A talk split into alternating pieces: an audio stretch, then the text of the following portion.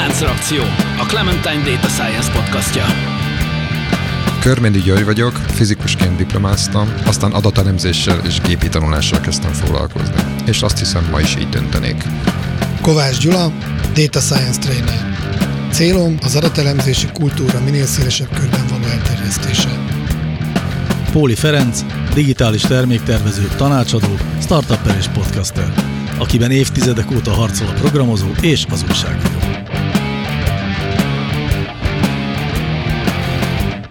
Szervusztok, kedves hallgatók! A Láncreakció podcast újra összegyűlekezett, hogy egy sikamlós témával foglalkozzon a mai napon, vagy legalábbis olyas fajtával, amitől sokunknak lehetnek rémálmai vagy kellemetlen érzései, hiszen valamilyen szinten lehet, hogy van köztünk olyan, aki valamennyire érintett, ezt nem tudom, majd most mindjárt kiderítem a meglepetés kérdés segítségével. Volt-e már olyan az életetekben, hogy valamiféle ilyen közteherrel kapcsolatban, amit meg kellett volna fizetni, vagy nem tudom, azzal elmaradásotok, vagy... Á, azt hittem, azt hittem az lesz, hogy annyira, magamnak. annyira azt gondoltam, hogy azt kérdezed meg, hogy mikor blitzeltünk utoljára, hogy blitzeltünk-e életünkben. Blitzeltetek A- már valaha? Jó kérdés. Hát egyetemista koromban sportot üztem belőle a buszon, hogy nem vettem jegyet. Én bevallom, hogy néha szoktam, tehát amikor egy-két megállóra szállok fel a villamosra, akkor néha úgy érzem, hogy blitzelnem Én kell. bevallom, én pont így vagyok vele. Egyébként a blitzelésre van egy jó sztori, még egyetemista voltam, és szokás szerint nem volt jegyünk, felültünk, de nem indult el a buszsofőr. És egyszer csak odajött hozzám, meg a haveromhoz, és mondta, hogy már előbb elmondtam nektek, hogy jegy nélkül nem utazhattok, szálljatok le. És mondtuk, de hát nem mi voltunk. Tehát mi most ülünk, és tényleg nem tudtuk, miről beszél, valószínűleg valakivel összekevert, és mondta, hogy oké, van jegyetek? Mondtuk, hogy nincs. Akkor szárjunk le. És hát ny- nyilván le kellett szállnunk, és ott fel voltunk háborodva, hogy összekevert valakivel, hogy milyen igazságtalan volt velünk. Holott jegyetek, az valóban Holott azok nem nem, volt. mi voltunk, tehát eh, bennünk csak az ragadt meg, hogy de hát nem mi voltunk.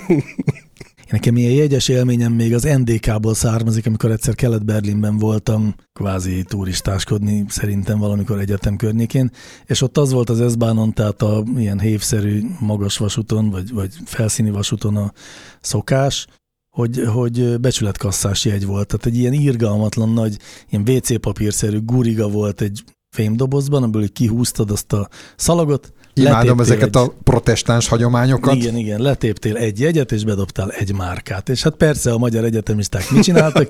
Egyrészt így megrántották, hogy kitekeredett 200 jegy, azt letépték, és nem dobtak be egy márkát, és, és tovább álltak, és, és oda jött egy srác, és elkezdett velünk iszonyatosan kiabálni, de ilyen velünk korú egyetemista volt, hogy mi ezt hogy képzeljük, és ez mennyire végtelenül kínos, hogy uh-huh. mi ekkora nagy hülyék vagyunk. És mondtátok, hogy most, most jöttünk a Balkánról. Nem, mondtuk, hogy tudsz valami más nyelven is beszélni, mert mi németül nem beszélünk, de angol, francia, olasz, valami, és mondjuk csak nyomtak németül tovább, és mondtuk, hogy hát barátom, látod, akkor legalább magyarul tudná, és igazunk teljes tudatában felszálltunk a, az eszbára, holott hát valóban azért mi voltunk a, a huligánok. Várjunk, ha becsületkassa volt, akkor nem volt igaza.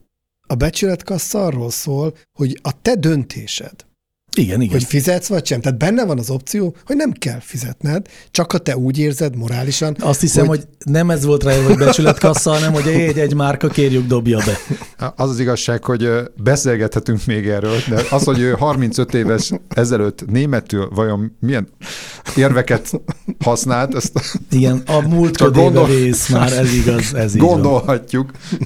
Na jó, de ennél azért mégiscsak egyel komolyabb kérdés az, hogy és mi a helyzet a, az adózási morállal. Azért kérdezhetem ezt egyáltalán, mert természetesen jelenlevők mindig kivételek, de azért Magyarország ismert arról, hogy, hogy nem ez az az ország az Európai Unióban, ahol a legmagasabb szinten van az adózási morál, és sokan keresik a fehér és szürke kiskapukat arra, hogy megússzák az adózást. Hát igazából ö, arra gondoltam, hogy majd lehet, hogy majd később majd többféle adást is csinálunk, de most ez alkalommal beszéljünk nagyon magas szinten a különböző gazdasági bűncselekményekről, illetve nem is egészen arról, és most kérem azt az összes, összes jogász hallgatónkat, hogy kapcsolja ki, ki a podcastot, legalábbis, hogyha zavarják a nem precíz jogi terminusok, mert én most felvállaltan nem azt használom. Például egyetlen egyszer kimondjuk a podcast során most, hogy költségvetési csalás, ezt sem fogjuk használni, ezt a terminust, mert az egészet adattudományi szempontból szeretnénk vizsgálni, és a különböző visszaélési, gazdasági visszaélési módozatok közötti analógiákat próbálnánk igazából mi megragadni. És akkor azt azért felsorolnám itt az elején, hogy milyen jellegű gazdasági visszaélésekre gondolunk. Gondolunk például az adócsalásra, aztán gondolunk a biztosítási csalásra, meg a banki csalásra, gondolunk például a pénzmosásra, gondolunk emellett a különböző korrupciós jellegű tevékenységekre, illetve azokra a tevékenységekre, amit a egyes vállalatoknál, jellemzően nagyvállalatoknál a compliance-nek nevezett terület keresgél és vizsgál. Itt sem, itt, itt nem átfogóan, hanem mondjuk azokat a részeit, amikről adatok vannak, és jól lehet elemezni. És az összekötő gondolat vagy kapocs ezek között, hogy bár ezek Egyébként például jogi értelemben teljesen különböző kategóriák, illetve mondjuk például Magyarországon teljesen másfajta szakértők foglalkoznak ezekkel az elemzésekkel. Mondjuk egy biztosítói csalás szakértő, vagy, egy, vagy a NAV-ban ülő adócsalást ellenőrző kolléga, vagy egy banki compliance szakértő, ezek teljesen különböző helyeken ülnek és dolgoznak, és más módokon is dolgoznak, de ha adatot elemeznek, akkor az az érdekes, hogy igen gyakran részben legalábbis hasonló eszközöket használnak, illetve hasonló technológiákkal fognak összefüggéseket feltárni. És ezekről szeretnénk egy picit, hát most nagyon-nagyon távlatos jelleggel, vagy ilyen átfogóan beszélni, később majd lehet, hogy fogunk részletekbe is menni már más podcastokban, más adásokban. Igen, ugyanis a, ezeket a Hát mondjuk, hogy bűncselekmény típusokat, bár itt is azért... Nem, azért mondom, hogy jogászok, van, jogászok már nem. nincsenek velünk, úgyhogy nyugodtan Akkor mondhatod azt, hogy bűncselekmények, mert ezek nem mindig azok. Igen. Akkor ezeket a rosszaságokat, na, ez úgy, az egy Visszaélések. Hát, visszaélés, az még jobb a visszaéléseket. Ezeket régebben, már szerintem egyébként régebben is úgy göngyölítették fel, hogy nagyon sok papírt néztek át, nagyon sok számlát nyálasztak végig, mondjuk újságírók, akik oknyomozó újságírás keretében próbáltak fel göngyölíteni nagy ügyeket, végtelen mennyiségű bizonylatot tekintettek át, és azt hiszem, hogy így működnek ezek. De ma meg már Ugye erre ott van az adattudomány, meg ott vannak a digitális bizonylatok. Igen, tehát még egyszer talán, hogy nagyon jót mondtál, mert én kihagytam azokat a adat újságírókat, akik kimondottan, ugye jellemzően például a korrupciónak a különböző módozataival foglalkoznak nagyon szívesen. Őket például tökéletesen hidegen fogja hagyni az, hogy mondjuk egy egy biztosító ellen mondjuk milyen biztosítási csalás mintázatok vannak de attól még az adattudóst, vagy a adatelemzőt azt viszont adott esetben mind a kettő érdekli, mert hogy mind a kettőről vannak adatlenyomatok, és mind a kettőt meg lehet fogni, és még sok, sokszor még átfedés is van a, akár a módszerek között is. Így van. Na de és hogy, a, ami nagy különbség szerintem a mondjuk egy 50-60 évvel ezelőtti ilyen típusú nyomozás, meg egy mostani típusú ilyen nyomozás között, az az, hogy 50-60 évvel ezelőtt kellett egy tipp, kellett egy hipotézis arról, hogy ez és ez a vállalat, vagy ez és ez a köztisztviselő sáros, és érdemes ellenőrizni.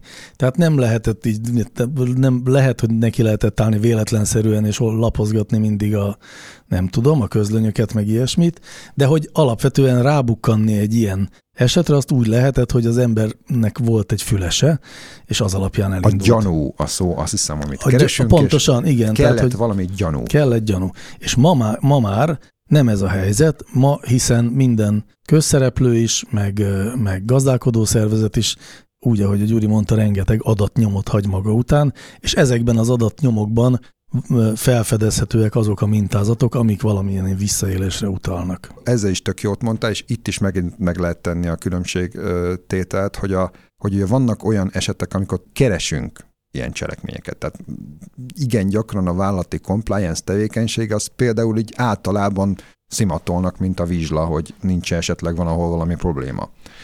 Szemben mondjuk egy, mondjuk egy akár egy pénzmosás elleni tisztel, aki mondjuk pénzügyőr tisztel, aki mondjuk ilyen tevékenységet vizsgál, ő akkor fog egy ilyen vizsgálatot kezdeni, amikor hozzá már egy konkrét bejelentés érkezett, és azon keresztül elkezd nyomozni, vagy vizsgálatot végezni.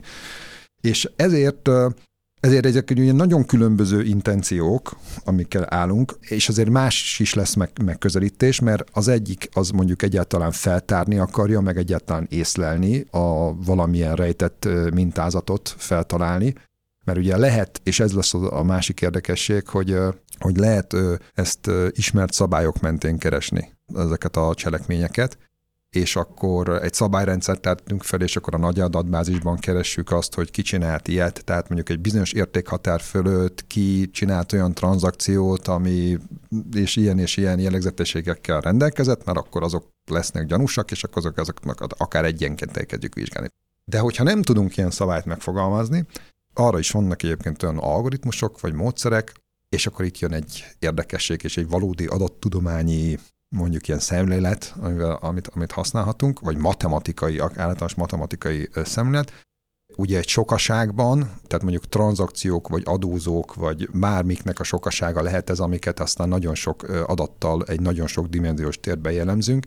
Ugye ezekben lesz egy nagy átlag, tehát mindenféle gazdasági tevékenységre is az jellemző, hogy mondjuk ha sokan végzik, akkor azok közül legtöbben hasonlóan fogják végezni, tehát egymáshoz is hasonlóan. Ez a normális tevékenysége. Tehát ugye azért többnyire az emberek megveszik a jegyet a villamoson is, tehát hogyha ezt mondjuk úgy vizsgálnánk, akkor ezt látnánk, és akkor lenne egy olyan kisebbség, aki meg nem vesz mondjuk jegyet. Tehát mondjuk mindesetre azt látjuk, hogy a pontoknak a nagy része az nagyjából egyben helyezkedik el, és bizonyos pontok meg ettől valamilyen matematikai értelemben megfogalmazható módon is ettől távolabb vannak.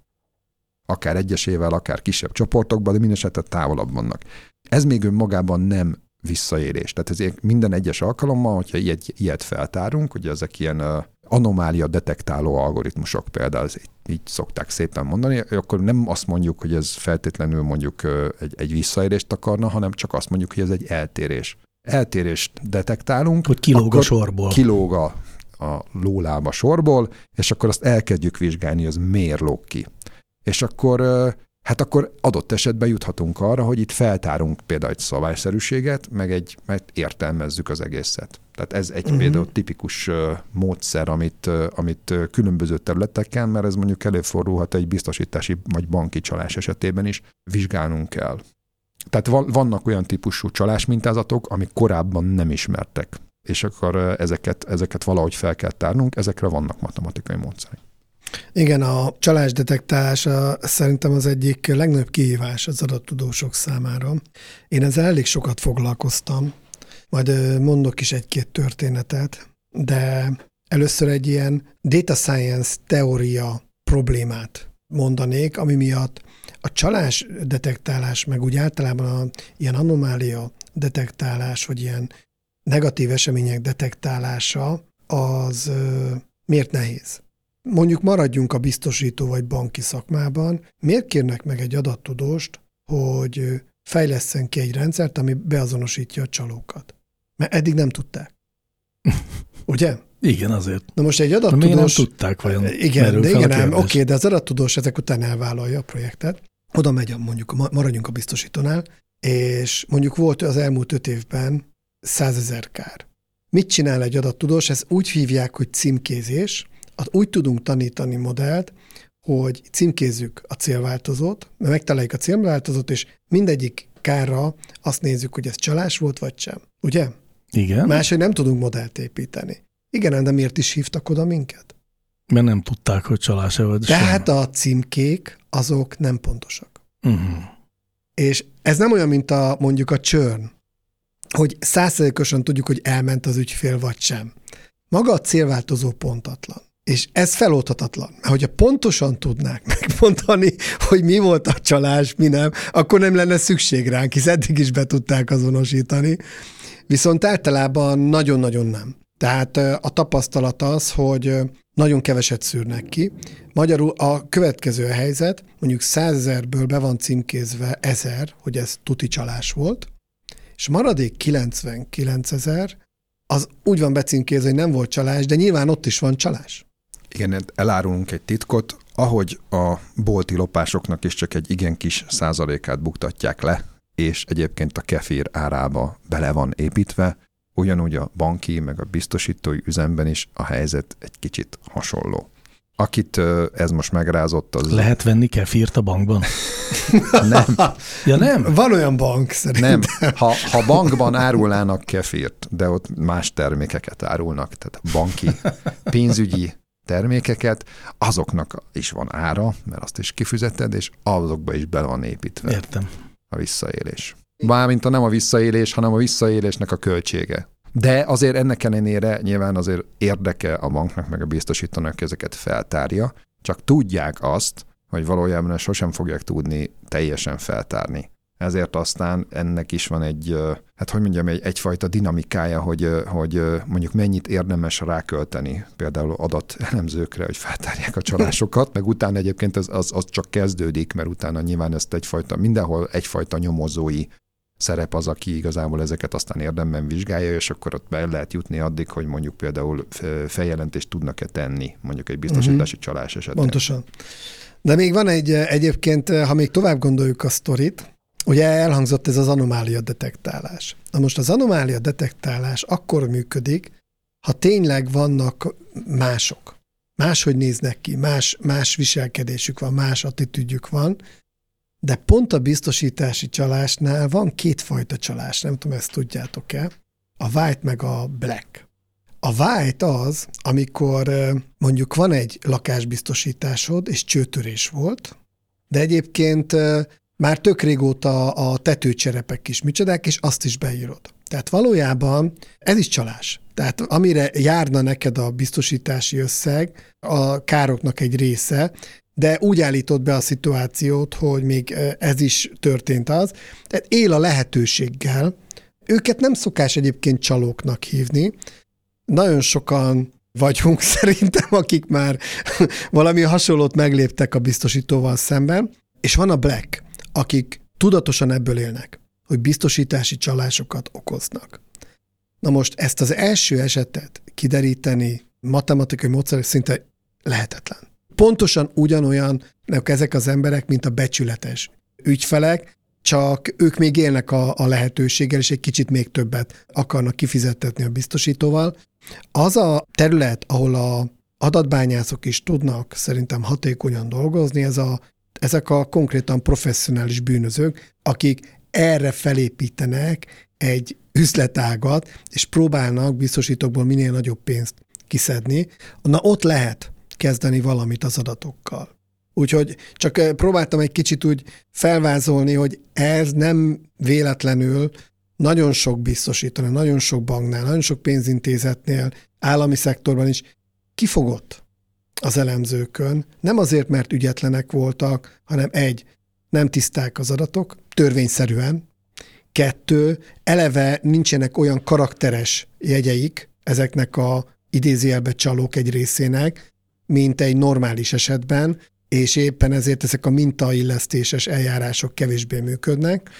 Úgyhogy szerintem érdemes majd egy nagyon picit arról beszélni, hogy milyen technológiákat használnak ilyen esetekben, és a hálózattudomány az, amelyik egyébként csalásdetektálásnál egy nagyon intenzíven használt eszköz, aminek nagyon egyszerűen az a lényege, hogy felrajzolunk valamilyen szinten egy kapcsolati hálót az ügy, ügyfelek, emberek, állampolgárok, esetek között, és van egy hipotézis, hogy a csalók koncentráltan vannak a gráfon belül, tehát ha találunk egy csalót, és környezetében vannak mások, akkor feltételezik, hogy azok nagyobb valószínűséggel csalók, mint akik messze vannak tőle. Vagy éppen a kapcsolati hálójuk valamilyen jellegzetessége az, az össze fog függeni a csalással, és igazából ezeket Pontosan. a jellegzetességeket keressük. Tehát, hogy például nagyon sok olyan kapcsolatuk van, aki szintén ügyfele a cégnek, mondjuk? Nem ilyesmire gondoljak? Vagy mondjuk egy, egy, egy speciális tulajdonságokkal jellemző céghálóhoz köthető, uh-huh. vagy nagyon sokféle lehet.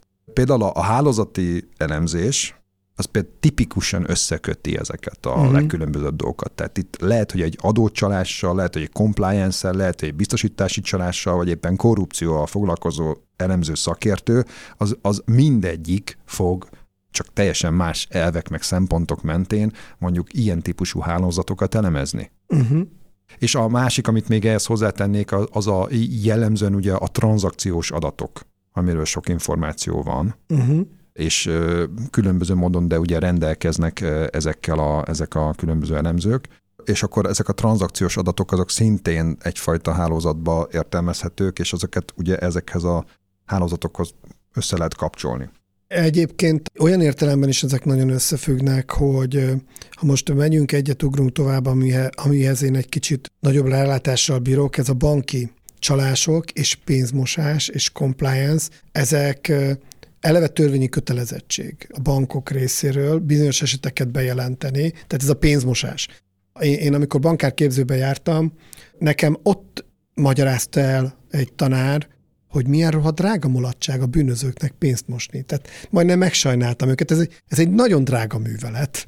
Még tisztára mossák Igen. a fekete pénzt. Pontosan ez a fajta, tehát hogy, hogy ugye a, na- nagyon sok olyan pénzmosási tevékenység van, amiben éppen a, a gazdasági logikával ellentétes ö, ö, logikát lehet igazából megfogni és felfedezni. Tehát amikor öntjük bele a pénzt egy, vá- egy veszteséges vállalkozásba? Igen, tehát mi a francia csinálja valaki ezt a bizniszt, tehát már rég be kellett volna zárni. Tehát. Igen, bár, bár ugye ez a kongó-kínai étterem papíron egyébként brutális forgalmakat generál, tehát bizonyos esetekben, tehát ez is egyfajta pénzmosás. ez micsoda? Kő alatt laktam elnézést. Kongó kínai. Kong az ürességtől. Kong Ja, az- Kongó! Tehát nem egy afrikai kínai Üresen fúziós étterem. Bo, üresen Az Kongó. lehet, hogy, az lehet, hogy érthető lenne, hogy miért üres. Elnézést. Úgyhogy a számok ott például nem biztos, hogy segítenek, de amikor bankba ezzel foglalkoztam, akkor ott ugye külön kellett venni magát a compliance témakört, és külön Bocsánat, kell... csak azoknak, akik velem együtt nem teljesen biztosak abban, hogy a compliance micsoda. Ez a cégen belüli visszaéléseknek a felfedezése? Majd beteszünk egy kitűnő videót erről, mert a múltkor találtam az egyik banknak a compliance vezetője tartott, vagy csinált egy nagyon jó videót erről. És akkor azt küldjük mindenkinek szeretettel, aki... Jó, jó, de azért egy mondatot mondhattok Hát nekem. részben ez is. Hát a, a banki nem megfelelőség, azt Pontosan. hiszem, hogy lehetne magyarra fordítani borzalmas módon, de tényleg így van. Tehát ugye a banknak elvileg valamilyen módon prudens és áttekinthető és Pontosan. szabályszerű módon kéne működni, és e, igazából nem működik. Részben e, nem azért, mert ezzel vissza akarnának élni, hanem egyszerűen csak eltérnek a szabályoktól azért, mert nem tudnak róla, vagy kényelmetlen, vagy, vagy lusták, vagy nem tudom, ilyen is lehet, vagy éppen szélsőséges esetben akár túl is bonyolítanak dolgokat, tehát sokféle lehet, bár szerintem ez a ritkább, és igazából a, a megfelelőség irányába való terelés az, az ezeknek a feladata, és egyébként azért a része nyilván a konkrét visszaéléseknek a feltárása. És ennek eh, egyébként pont az egyik ilyen része a pénzmosás elleni szabályok betartása. Az MNB-nek vannak direktívái, amiket nézniük kell a, a bankoknak, és bejelentési kötelezettségük van. Tehát eh, bizonyos összeg felett, ha valaki, nem tudom, bevisz pénzt, akkor ezt le kell jelenteni. Annak kell, hogy a bank bizonyos tekintetben nem kell, hogy foglalkozzon azzal, hogy itt most mi történt, egyszerűen csak bejelenti, aztán majd később lesz ennek következménye vagy sem. De ez már egy határterülete a csalásdetektálásnak. És amikor mi ezzel elkezdtünk foglalkozni, akkor azt vettem észre, hogy amikor kezdtük összegyűjteni azokat a viselkedéseket, amire a benti szakértő azt mondta, hogy ez csalásra utaló jel, akkor ezeknek egy jelentős része átfedésbe volt ezzel a pénzmosás elleni szabályokkal, tehát nehéz volt szétválasztani, hogy ez most ide tartozik, vagy oda tartozik, és ezen túl kellett még nekünk például az utalási adatokba olyan mintákat találni, ami, ami gyanús műveletekre utalhatott. Itt azért nagyon finoman hozzátenném, hogy Vannak olyan esetek is a közelmúltból, azt hiszem egy skandináv bank, aki a oroszoknak mosta tisztára a pénzét, hogy vannak olyan helyzetek, amikor a bank egyébként nem motivált abban, hogy nagyon megtalálja ezeket a pénzmosásokat, mert ezen rohadt sokat keresnek. Tehát itt inkább a, az, hogy mennyire szigorúan vannak véve ezek a szabályok, az már inkább ez a állami szerveken múlik, hisz ha csak a banki oldalról nézik, vagy azok a híres svájci banki esetek, hogy ott milyen pénzek mozognak át, maga a bank ezeken baromi jól tud keresni, tehát ő mondhatná azt, hogy, hogy legszívesebben hagynám ezt egy kicsit háttérbe hagyva, mert, mert jobb, jobb, jobb, ha nem tudom, mert egyébként meg jó biznisz, de, de e- egyre kevésbé engedik a szabályzói környezetben állami szervek. Igen, tehát ennek a gazdasági cselekményeknek, meg a visszaéléseknek az elemzése egy újabb aspektus mutatta meg, hogy, hogy valóban nagyon különböző szempontok mentén történik. Nekem közben eszembe jutott egy olyan típusú megkülönböztetés is, úgy, hogy vannak olyan szereplők, amik inkább a, a civil szférát képviselik, és ugye vannak olyan szereplők, olyan elemzők, akiknek az a feladatuk, hogy ezeket a tevékenységeket vizsgálják, akik még inkább a formalizáltabb céges, és még inkább a állami szereplő, tehát részben ugye az adóhatóságnál, illetve a különböző ilyen rendvédelmi, meg államigazgatási szerveknél is ugye van, akinek ez a feladata, hogy ilyen tevékenységeket elemezzenek, megvizsgáljanak. És ugye a nagy különbség szerintem az, az általában egy szemléleti jellegű, tehát a civilebb szereplők, tehát mondjuk egy újságíró, vagy mondjuk egy egyetemi kutató, aki mondjuk korrupciót kutat, ők ilyen rendszer szinten, tehát ilyen, ilyen statisztikai szinten és a rendszer szinten vizsgálják mondjuk például a korrupciót, és nem egy konkrét esetet néznek igazából. Azért mondtam, hogy nem igaz, mert ugye az újságíró viszont de, az ő viszont uh-huh. konkrét, konkrét eseteket tár fel.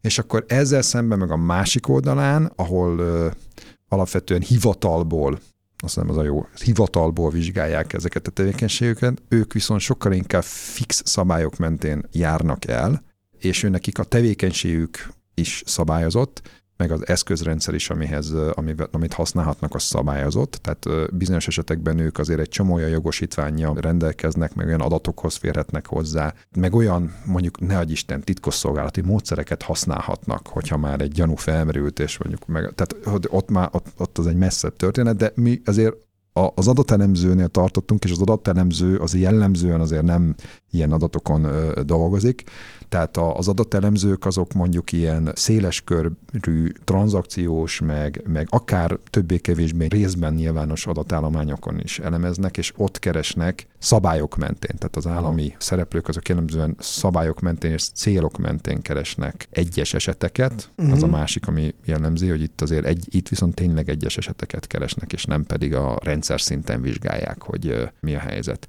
És ugye ennek a kettőnek is vannak konfliktusai, mert hogy a, amikor rendszer szinten elemeznek valamit, és akkor most megint egy nagyon picike aktuál politika, de hogy így a, lássa mindenki az összefüggést ezek között. Amikor például azt mondja az EU, hogy mondjuk a magyar pályázati pénzek kapcsán problémák vannak a, az ellenőrzéssel, akkor bár nyilván van, aki alapvetően ezt a egyes esetekre értelmezi, és hát lelke rajta, én azt most nem mennék ebbe az irányba, sokkal inkább itt statisztikai metrikákról van szó. Tehát arról van szó, hogy ha mondjuk tízezer, százezer vagy egymillió pályázati eljárást lebonyolítottam, és különböző magánszemélyekkel, szervezetekkel, állami szervezetekkel, cégekkel, alapítványokkal, akárkivel kötöttük ezeket, lebonyolítottuk őket, és utána a folyamat végén, meg a folyamat során ezeket ellenőriztük, és rendben találtuk, vagy éppen nem találtunk rendben, akkor az például ugye jellemzi az egészet egy, egy statisztikai mérték, hogy mondjuk hány százalékban volt probléma, és mondjuk ezek a problémák milyen súlyúak voltak, összegszerűen mennyi volt az egész, az mondjuk a teljes támogatási összeghez képest. És akkor ebből prima metrikákat lehet képezni, és hát ezeket akár országonként össze lehet hasonlítani.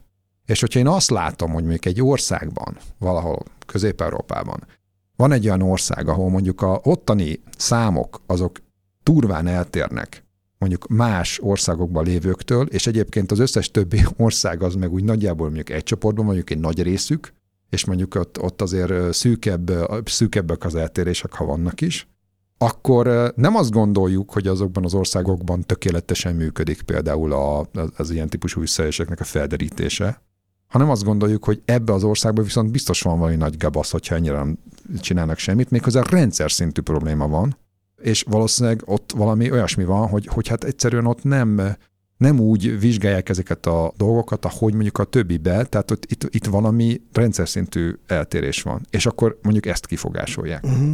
És egyébként... Elég finom voltam?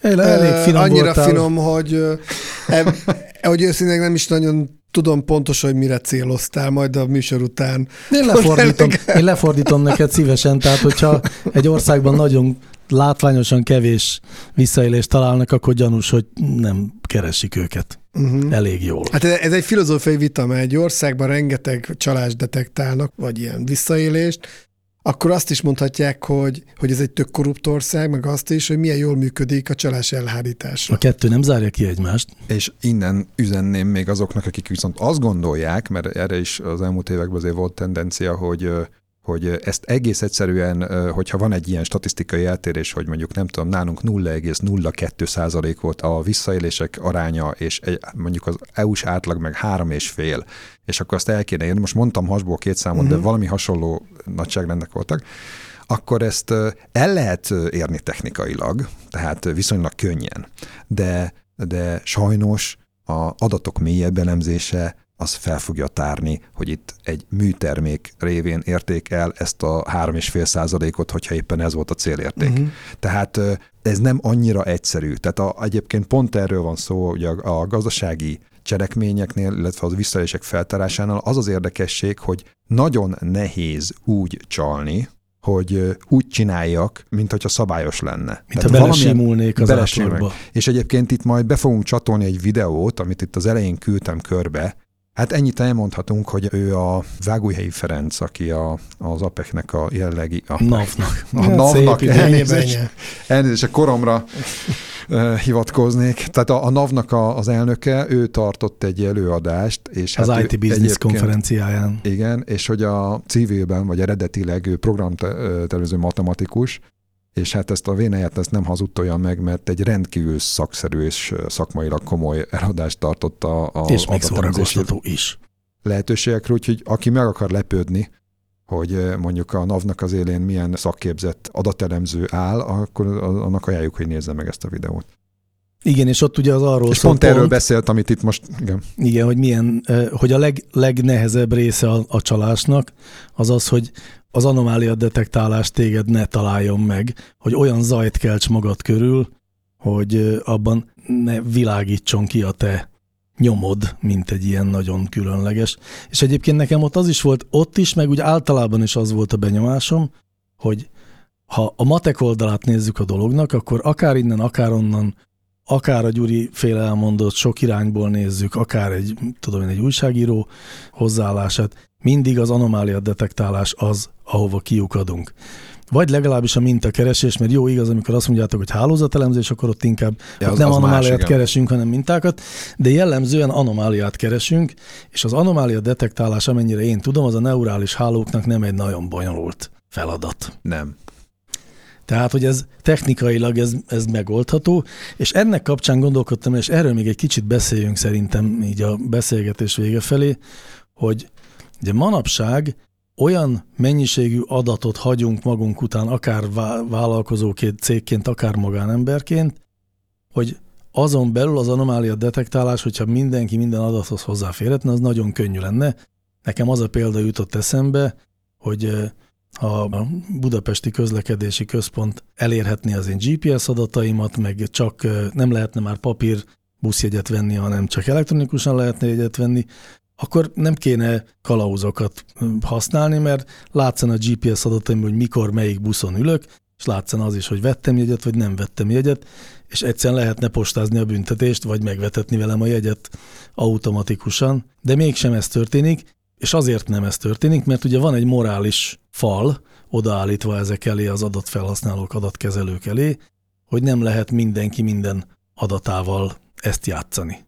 És hogy erről mit gondoltok? Még egy mondatot ehhez, hogy a, a NAV elnök előadása kapcsán jutott az eszembe, aki mondta, hogy ugye most már az online pénztárgépek és az online adóbevallás világában azért viszonylag jól látszik, hogy kinek mennyi a fizetése, mennyi az bevétele, és hogy mire költ. Nyilván, ahol nyugtát kapott, nem, de azért egy komolyabb költés az már minden esetben valami uh-huh. módon névhez kötődik. Innentől kezdve a kettő összevethető, és lényegében egy csettintéssel lehetne azt kideríteni, hogy ki az, aki többet költ, mint amennyit keres, de ezt mégsem történik meg, és ez a mi védelmünkben van így, holott akár azt is lehetne, hogyha azt mondanánk, hogy a törvények betartása a legfontosabb, akkor hát ott a totális ellenőrzés, minden uh-huh. adat elérhető, össze lehetne kötni őket, mégsem tesszük, mit gondoltok erről. A kérdésedre fogok válaszolni, de egy kicsit távolabbról indítok. Tegyük fel, hogy minél több adatunk van, és egyre több anomáliát, stb. lehet megtalálni. Először beszélnék a csaló aspektusából. Egy nagyon érdekes cikket olvastam nemrég, amelyik úgy ábrázolta a csalási tevékenységet, mint egy termék. Ugyanis azt kell tudnotok, hogy például a biztosítási csalásnál a csalók kitalálnak egy új csalási ötletet. És ennek életciklusa van. Mivel ezt kitalálták, az elején olyan ritkán fordul elő az adatbázisba ez a minta, hogy még az anomália detektáló se veszi észre, tehát nagyon szépen átcsusszannak a dolgokon. Hát a, a, a tökéletes csalás az ilyen, tehát azt, Igen. azt csak te csinálod, és, Na és most, az, az valószínűleg mindörökre felderítetlen marad. Na, hogyha ez egy nagyon jó innovatív csalás típus volt, akkor a csalók is beszélnek egymással, és egyre többen kezdik el használni. Egyre többször jelenik meg, mint minta, és elkezd dolgozni az algoritmusunk, és lesz egy pillanat, amikor detektálja az algoritmusunk, hogy van egy ilyen speciális mint ami csalásokhoz köthető. De mire ezt lefejlesztik, alkalmazásba kerül, stb. még van egy gap, amíg élnek és virulnak a csalók, és csinálják ezt a csalás típust, aztán egyszer csak azt veszik észre, hogy kezdenek lebukni. Hisz már detektálták ezt a mintát, és túl jut a görbé, mint a termékéletciklusnál, és szép e, kivezetik, és, és, és egy újat találnak ki uh-huh. a mhm. csalók. Tehát a, a, az, hogy nagyon sok adatunk lesz elemzünk, az csak azt jelenti, hogy ez az innováció, amit a csalók részéről tagadhatatlanul megvan, ez még kreatívabbá teszi őket, de nem fogja megszüntetni természetesen, ez egyik.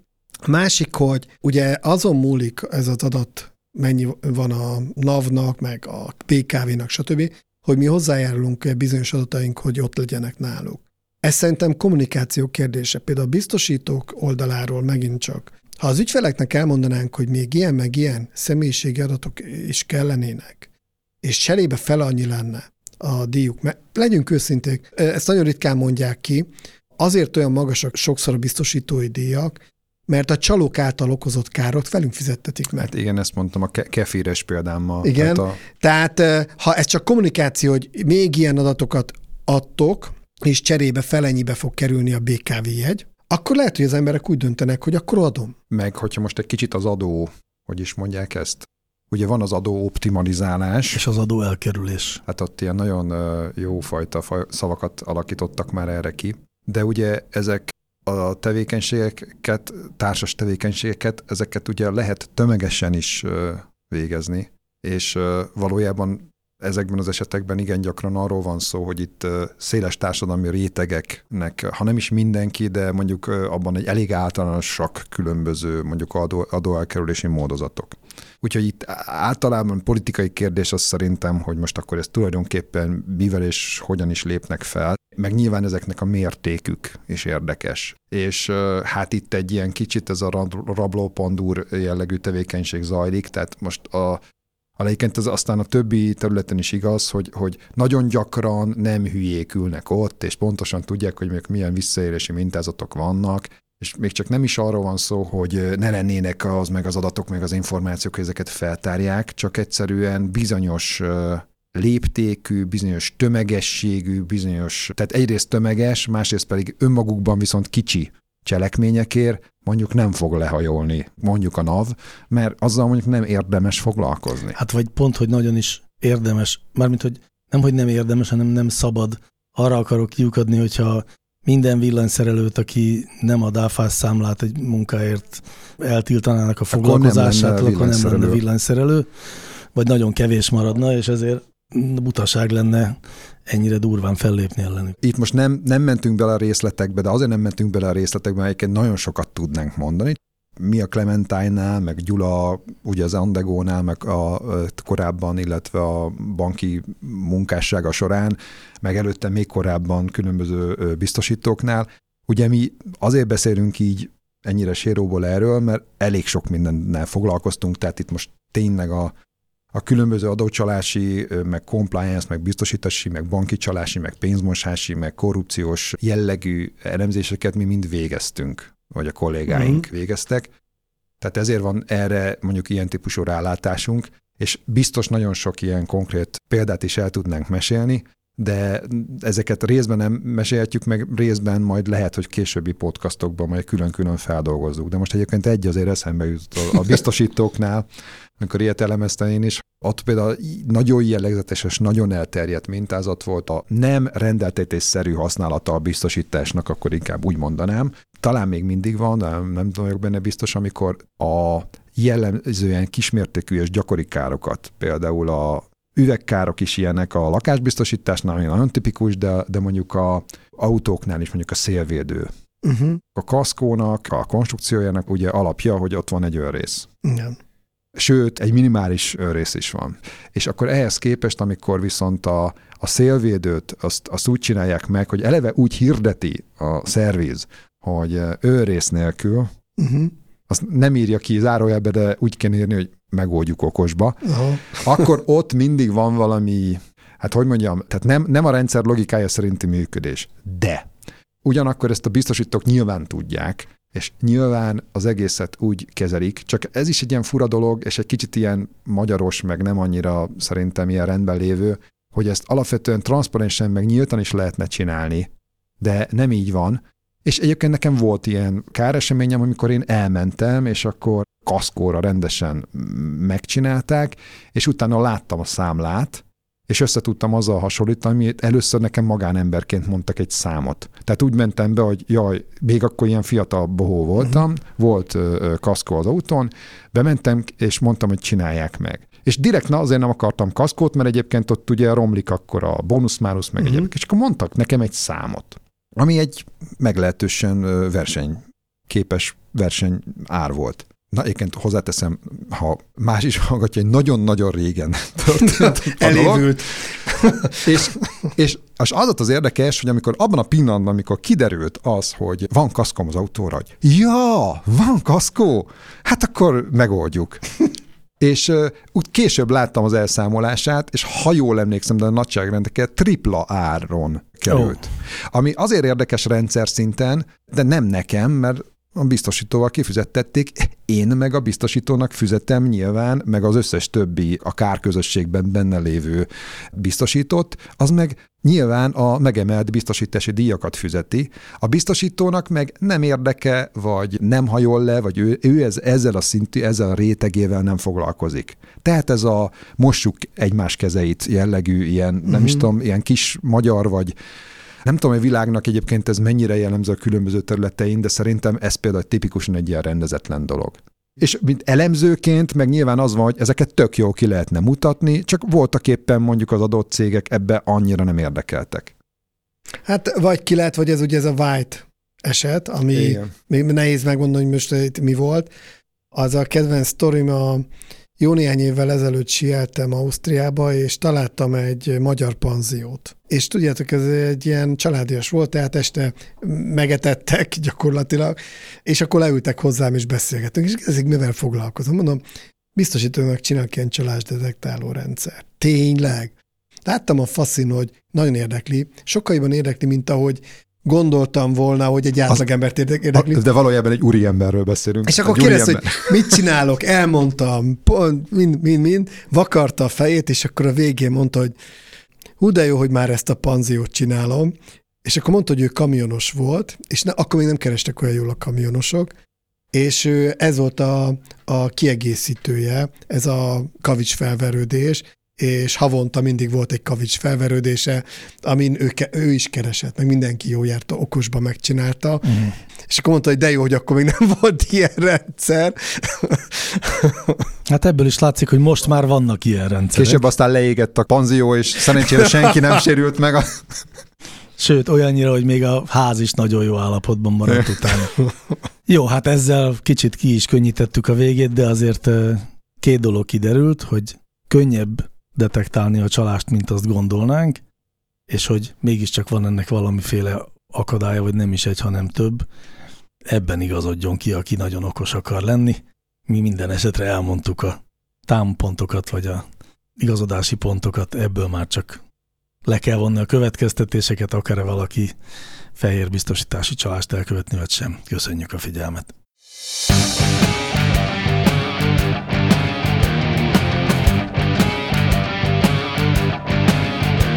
Láncreakció, a Clementine Data Science podcastja.